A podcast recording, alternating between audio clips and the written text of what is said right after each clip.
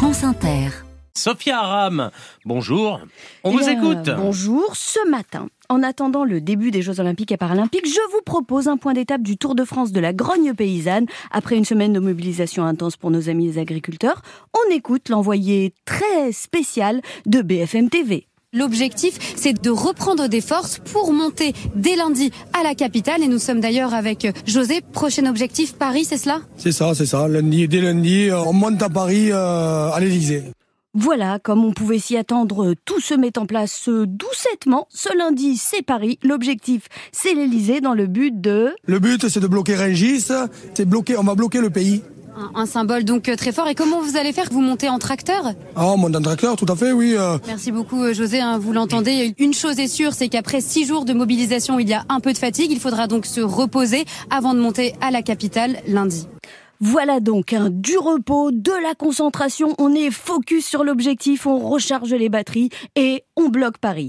Alors, comme vous le savez, ce genre de manifestation ne se fait pas sans quelques dégradations sur les routes et les bâtiments publics. Sur ce sujet, je vous propose d'écouter Gérald, l'un des joyeux bénévoles qui soutiennent cette mobilisation et sans qui rien ne serait possible. Je suis habitué aux coups de sang légitimes de ceux qui souffrent et qui gagnent pas beaucoup d'argent. Il faut les entendre. On répond pas à la souffrance en envoyant des CRS. Voilà.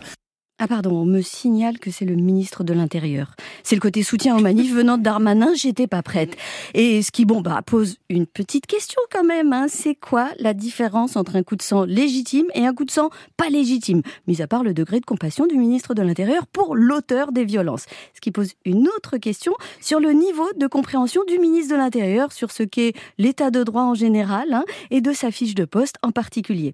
Je sais que vu le niveau de déconfiture ambiante, ça passe crème, mais je me dis qu'après les gilets jaunes, les antivax et autres émeutes urbaines, au moment où certains mouvements écolos revendiquent le recours à des formes d'action violente, est-il vraiment judicieux aujourd'hui de parler de coup de sang légitime quand on est ministre de l'Intérieur ?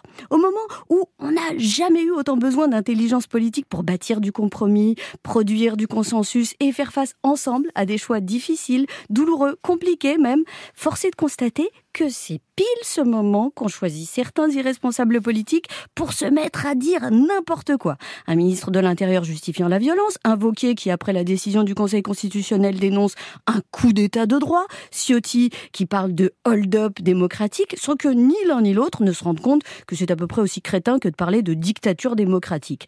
Pendant que Mélenchon et Le Pen galopent pour souffler sur les braises de la violence et du désespoir, on en est là, la trumpisation de la vie politique française est en marche et Henri Weber me manque plus que jamais.